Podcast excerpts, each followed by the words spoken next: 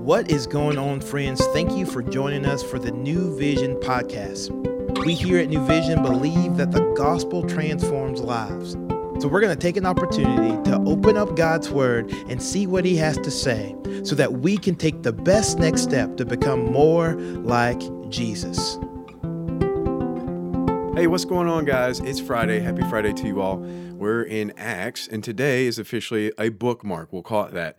It's a bookmark. I don't have a whole lot of scripture to read to you verbatim today, so it's going to be a little off script uh, from what we normally do on the podcast. And so, if this is your first podcast, I always try to keep in mind that maybe someone's first. If this is your first one, probably not the best one for you to listen to. So go back, maybe go back a few weeks, click on that, go to Easter, something like that, start there. Uh, basically, this is kind of a housekeeping episode. What we're, we're going to do is kind of put a bookmark on the book of Acts. We've been reading, we were in that just for a couple weeks, um, and, and starting on Monday, we're going to be catching up with the sermon series that's going through Ephesians. So the whole reason was we we finished Easter, we had a race to life celebration, you know, that Pentecost celebration, people getting saved, people getting baptized. It really parallels what happened to the original church when Jesus was raised and, and, and all that happened. And so, this formation of church, we need to see that uh, as we're in that church age, it's our story. That's ultimately kind of the thesis of, uh, of studying Acts and, and how it applies to us today although there's a lot that goes on in that book. And so today we are, I'm, I'm going to do what we call like a survey, an, an overview that ultimately serves as a bookmark uh, in the in the place of Acts. Where we've been, go back and listen to those episodes. But you've heard, you know, hey, the church started, and and it's this overtly kind of positive. Happy, good times, history. We we saw some of those pictures of what was going on. Like people were getting saved, people were giving up their their stuff I mean, you know, that's a miracle when people give up their stuff and and give it to everybody as had need. And you know, it's it's positive time. Like these are the good times, right? The good old days. People are getting saved. People are getting baptized. One sermon, you know, had an altar call, and three thousand people got saved. Like that, there's your first mega church. It's it's a big deal. It's awesome.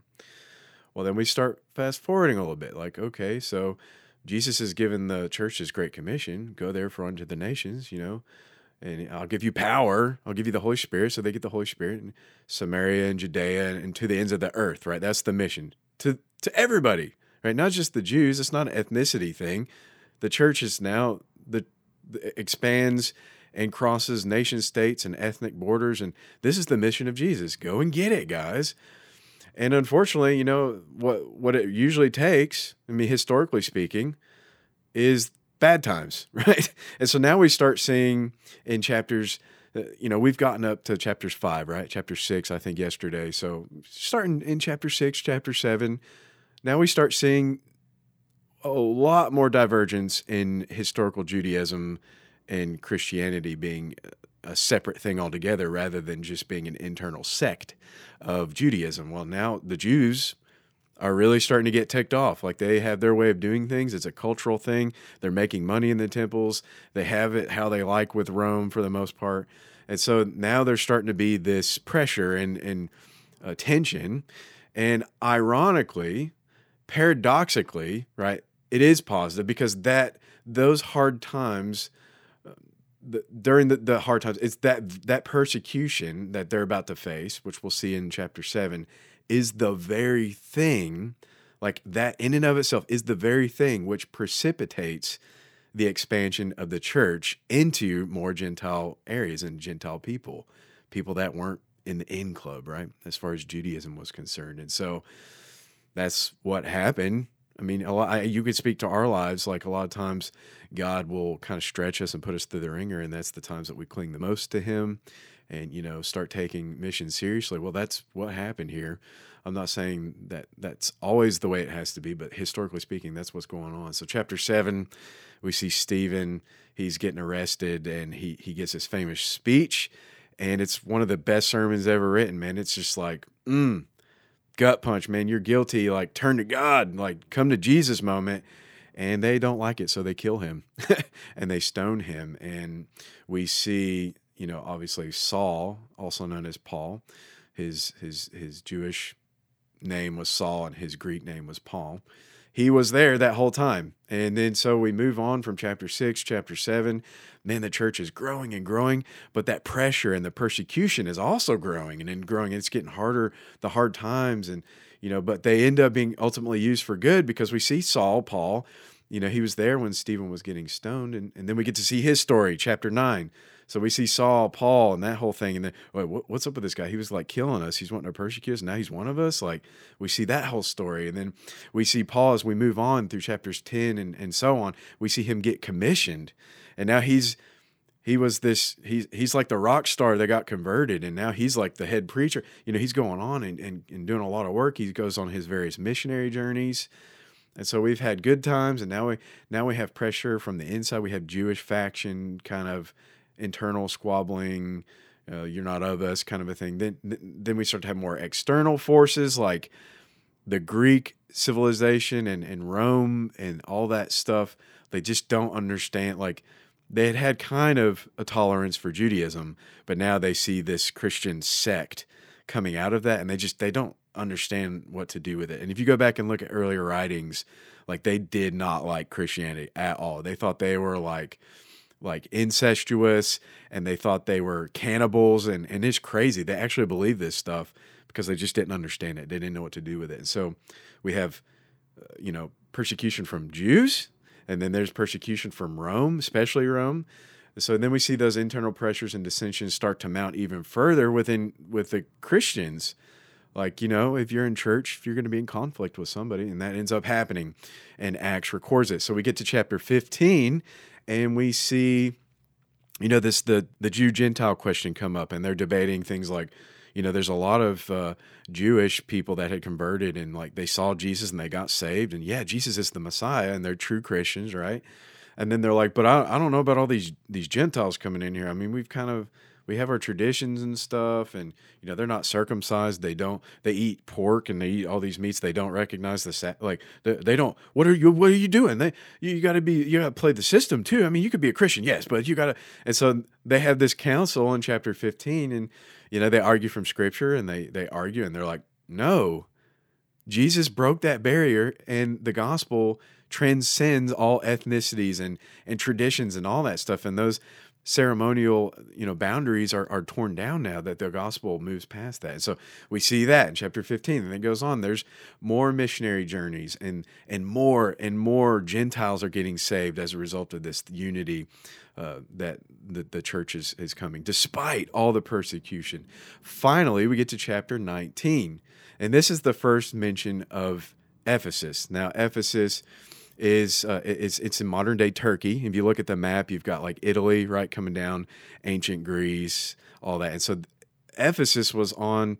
It's like so east of all that, right? But it's on the western coast of what is now Turkey, right? Uh, you know, in the Mediterranean there, right on the coast, is this town of Ephesus. Huge hubbub city, you know, lots of commercial. It, it's a great strategic location, but also it's it's pretty diverse in its religion and you know po- politics and ethnicities and all that. It's a polytheistic, you know, as was much of Rome, a polytheistic city.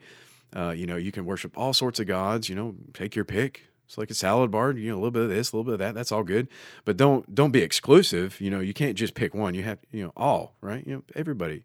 It's inclusive, right? Everybody you know, we don't want that exclusivity. And so that was the culture. They're very much, you know, non-Christian, non-Jewish, you know, secular society, the polytheistic, you know, they they had lots of things about the occult, you know, spirits and you know, they they also worshiped Artemis, uh, the Greek goddess of the hunt, and she protected the city. And there's this temple to Artemis that was actually one of the seven wonders of the world. And it's just so this is the scene that that Paul goes to in one of his missionary journeys in Acts chapter 19. He actually ends up spending about two years there, at least two years, and, and the church is born. And so you have one of the first churches that's predominantly Gentile in its background who are now they're Christians. I mean, this is this is big deal stuff, right? We're going to get into that more on Monday, talking about Ephesians. So, finally, you know, these external pressures reaches a climax in the last chunk of the book of Acts. Paul, he he's on these journeys. He's finally he, he every time he preaches somewhere, there's like a, a you know a riot, right? And people go insane. Uh, but the Rome Roman officials are like, well, I mean, he's not his, you know, he's not a military threat, and he doesn't seem to be like an insurrectionist. But he ends up being arrested because, you know, people what what the crowd does is kind of what goes, and so there's this external pressure. Paul's arrested. He's put under trials. He goes to this group and that group. He's on these crazy, the shipwreck and all this stuff. He ends up being under house arrest in Acts chapter 28, the very last chapter of Acts. He's under house arrest in Rome, facing his execution. Now, while he's under house arrest, he writes many of the pastoral epistles, including the one that he writes to Ephesus, whom he had uh, grieved, and when he departed, they knew they would never see him again. And so he's writing Ephesians to them. And we also see uh, Ephesians mentioned again in the book of Revelation. So this is a survey of the book of Acts. We finally reached chapter 28, which I would say is the end of Acts, but it's not the end. That's not the end of Acts because it just abruptly ends. It talks about how Paul, even though he's under house arrest, he's preaching and all this pressure. He's about to be executed. And look where we are today. It's 2022. We're Christians. If you if you're hearing my voice and you're you're put your faith and trust in Christ, you're a Christian today because of this story, and it's a continuation. It, Acts didn't end. It's the the the acts not of the apostles it's the acts of the holy spirit and the acts of the church we're in the church age where jesus still is building his church still is bringing good out of evil in the in the persecution that we have faced historically speaking and will probably you know continue to face as a society even here in America all that stuff we we are part of that picture of God moving and using even the the, the things of the world and the pressure that is put on that church to actually build that church. And so we're a part of that your story today you're you're part of acts that continuation of that until the end of time when he finally comes back uh, we can rejoice in that. And so I hope this overview has just kind of triggered your memory. And I think a takeaway, since we didn't really read scripture verbatim today, a takeaway is man, open your Bible, dig into Acts. I mean, you got something to do this weekend, right? I mean, of course, we're in Ephesians, we'll get to that.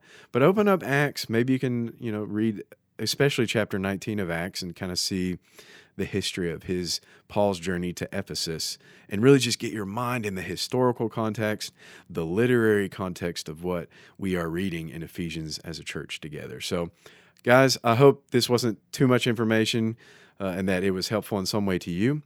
I uh, hope you enjoyed it and you know have a great week and we'll see you back on Monday for another podcast.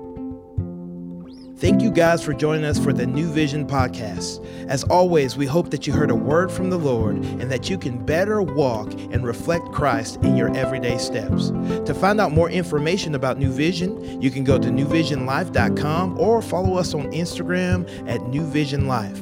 Again, we're for you, we love you, and we look forward to seeing you back here on Monday.